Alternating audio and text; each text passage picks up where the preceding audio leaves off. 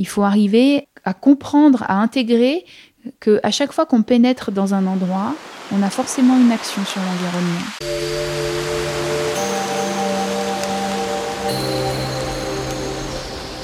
Belvédère.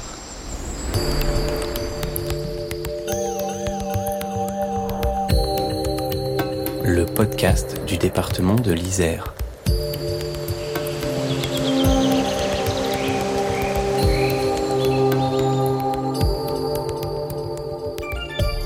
Bonjour, vous écoutez Belvédère et aujourd'hui nous invitons Marie Dorin à nous parler de sa passion. Petite, elle voulait sauver les éléphants d'Afrique. En grandissant, celle qu'on a surnommée la petite bergère du Vercors est devenue quintuple championne du monde de biathlon. Médaille d'or olympique en 2018.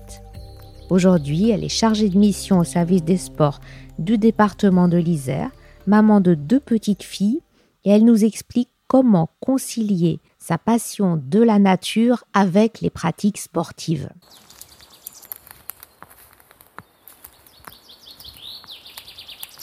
Quand j'étais petite, j'allais beaucoup courir dans les bois. Je partais toute seule dans les bois, m'inventais des histoires dans la forêt. Et du coup, j'avais vraiment envie de faire partie de cet environnement, de ces montagnes, de ces forêts qui m'entouraient. Et puis ensuite, après, j'avais une autre passion. C'est vrai que j'étais très attirée par le sport. Et donc, j'ai commencé le ski de fond, puis le biathlon. Donc après, à plus haut niveau. Mais j'ai toujours continué à évoluer dans les milieux naturels qui m'entouraient.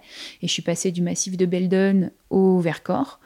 Et c'est vrai qu'on a la chance, quand on est athlète, de pouvoir tout le temps s'entraîner donc sur les sentiers, s'entraîner en contact direct avec la nature. Et de là est venue aussi la volonté d'en connaître de manière un peu plus approfondie toutes les plantes qui m'entouraient.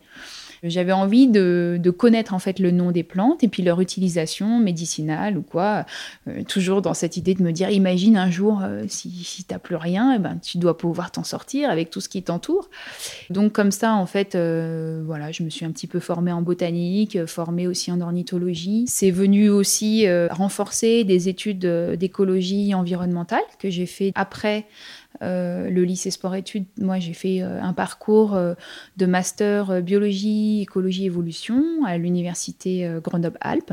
Puis de fil en aiguille, j'ai terminé ma carrière sportive. J'ai eu l'opportunité de travailler au service des sports du département de l'Isère sur des missions justement d'environnement au sein des sports de nature. Moi, je sais pas, j'ai l'impression vraiment d'incarner finalement ce projet de conciliation entre l'impact que peuvent avoir les sports de nature sur l'environnement et de sensibiliser tous les pratiquants à la beauté des paysages qui les entourent et à faire en sorte de protéger ces paysages parce que, de mon expérience, quand on pratique en sport de nature, on ressent un immense bien-être. Et pourquoi on ressent ce bien-être ? Parce qu'on est entouré d'un monde qui est vivant, d'un monde qui est sensible et qui est en permanente évolution et qu'il faut absolument prendre en compte dans sa pratique pour qu'il soit pérenne et pour que nos enfants puissent ressentir le même plaisir à évoluer dans les milieux naturels. On y va tous pour des raisons différentes, en montagne et en nature. Et quelle que soit la raison, la montagne nous offre cette possibilité de trouver vraiment ce qu'on recherche, que ce soit le risque, la sensation, l'impression de solitude, la communion avec la nature, la beauté des paysages, juste le fait de respirer, le fait de se dépenser. Parce que c'est un milieu qui est vivant, qui est naturel, qui est très riche. Et il faut accepter aussi qu'on ne puisse pas aller partout. En fait, le gros problème, c'est qu'on ne puisse pas aller partout à beaucoup.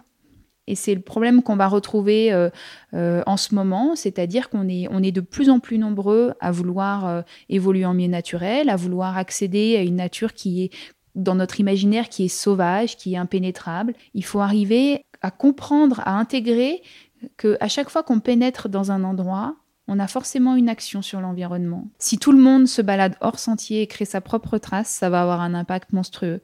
Parce que si tout le monde respecte un seul itinéraire, eh ben on va avoir un impact que le long de cet itinéraire, où du coup on va avoir une biodiversité qui va petit à petit s'adapter. Alors ça veut peut-être dire aussi qu'il y aura moins d'espèces présentes, mais c'est en morcelant finalement l'espace qu'on va avoir le plus d'impact possible. Donc bien avoir conscience que c'est important de laisser aussi des endroits qui sont très naturels, qui sont c'est pas exempt d'activité humaine, mais c'est avec le moins d'activité humaine possible, y compris les sports de nature.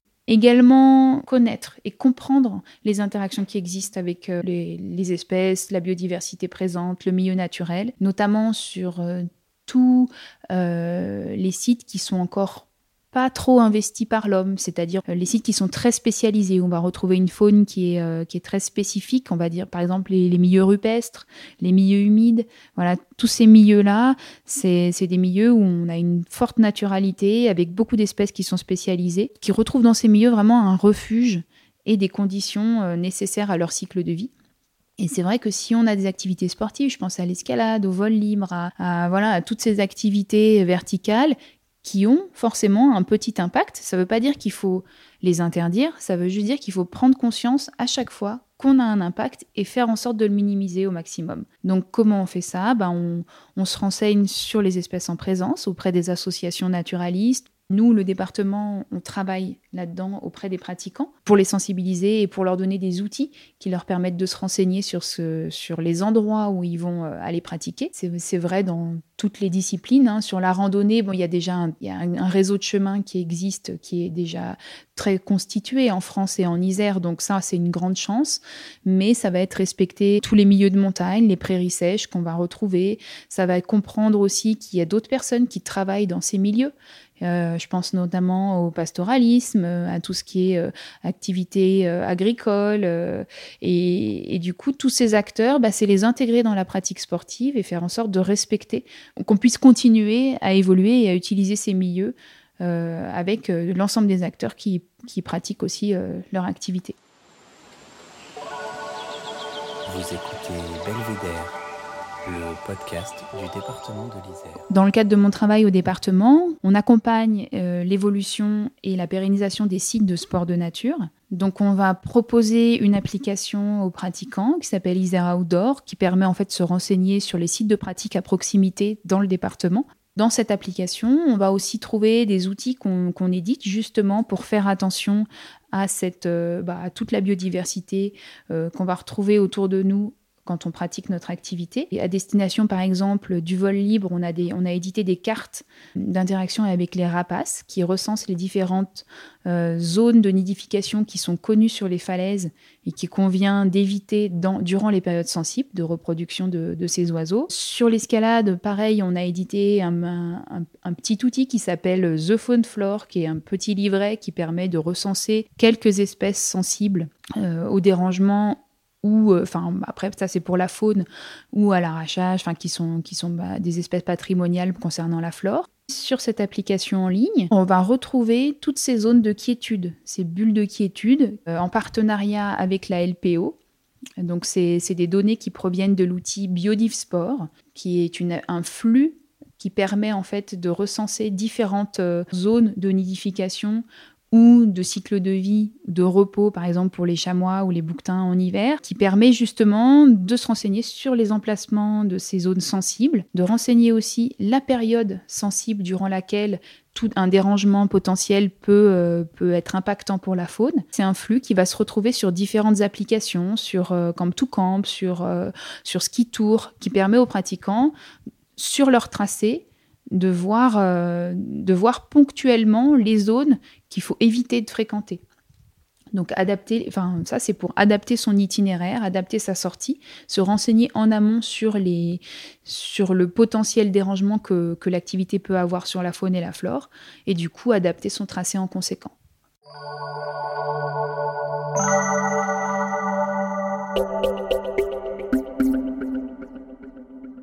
La notion de surfréquentation, elle est difficilement chiffrable. Ça va vraiment être quelque chose qui va être apprécié en fonction du site, en fonction de la capacité de charge de chaque site. Et cette capacité de charge, ça peut être parce qu'un nombre de personnes va avoir trop de piétinement ou autre, ça peut être aussi un ressenti parce qu'il y a des difficultés à concilier deux activités, une activité par exemple pastorale et puis une activité touristique. Ça peut être aussi un ressenti au niveau des propriétaires privés. Ça peut être vraiment pour différentes raisons. Donc ça, on travaille avec tous les acteurs en fait, tous les gestionnaires d'espaces naturels, les collectivités, toutes les personnes en fait qui nous sollicitent. On mène des études de fréquentation et on essaye d'avoir une action de sensibilisation des pratiquants sur justement tout ce qui peut les entourer. Alors, c'est le milieu naturel, certes, mais c'est aussi les autres acteurs et comment bien se comporter par rapport à ces activités-là. On essaie d'avoir une concertation pour justement réfléchir aux sites sur lesquels communiquer, ne pas communiquer, quelles activités sont ciblées, comment concilier sport de nature et autres pratiques. Donc voilà, c'est un travail qui est en cours, qui est initié par le département et qui rassemble des acteurs des milieux naturels.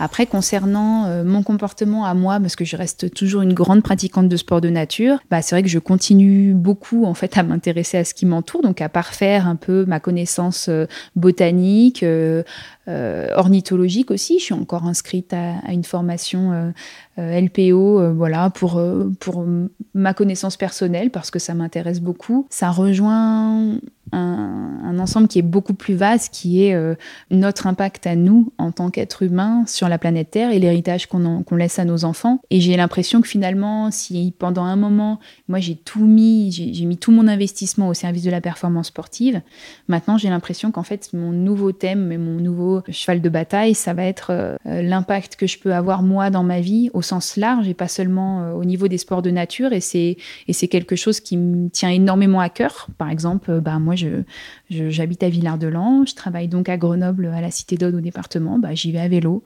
Alors c'est un vélo électrique certes, mais après j'ai les capacités de le faire, mais ça me plaît et c'est des petites choses comme ça, mais voilà, c'est essayer de plus prendre la voiture, c'est manger sainement, c'est avoir conscience de tout ce qu'on peut faire. C'est pas dans l'idée de donner des leçons, c'est plus dans l'idée de se dire qu'est-ce que je peux changer dans mon quotidien pour être en accord avec les valeurs que je défends. J'ai envie de pratiquer, j'ai envie d'aller courir là-bas. Est-ce qu'il y a des périodes sur lesquelles, en fait, je vais avoir finalement un impact qui est trop important ? Par exemple, étant pratiquante de ski de randonnée, on parle beaucoup du tétralyre, on parle beaucoup de dérangement hivernal, et je pense que c'est ça, c'est quelque chose qu'il faut avoir à l'esprit, et à se dire, finalement, ça reste un plaisir avant tout. Est-ce que c'est nécessaire d'aller embêter certains animaux sur cet itinéraire-là ? Même si les conditions ont l'air géniales, elles sont tout aussi géniales juste à côté. Autant contourner la zone sensible et puis aller ailleurs. Et c'est quelque chose qu'il faut éduquer aux plus jeunes, de dire en fait c'est un héritage qu'on a et autant le laisser le plus longtemps possible comme ça et participer à la beauté en fait de ce qui nous entoure.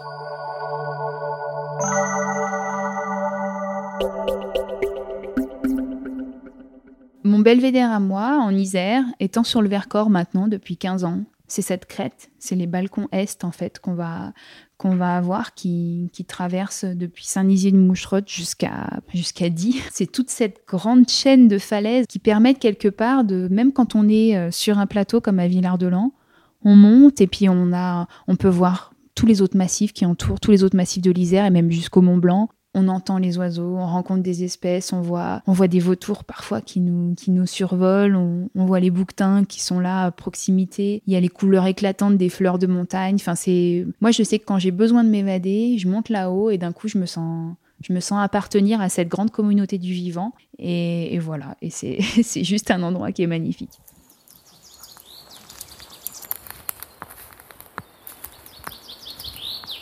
Belvédère, le podcast du département de l'Isère, c'est fini pour aujourd'hui. Cet épisode a été réalisé par Véronique Granger avec Annick Berlioz à la prise de son, Émilie Vadel du studio Scadienco au mixage. La musique est signée Denis Morin de Vague Imaginaire. Et pour ne manquer aucun épisode et retrouver tous les précédents, retrouvez-nous sur isère.fr, rubrique podcast Belvédère ou sur toutes vos plateformes de podcast préférées et partagez sans modération avec tous vos contacts.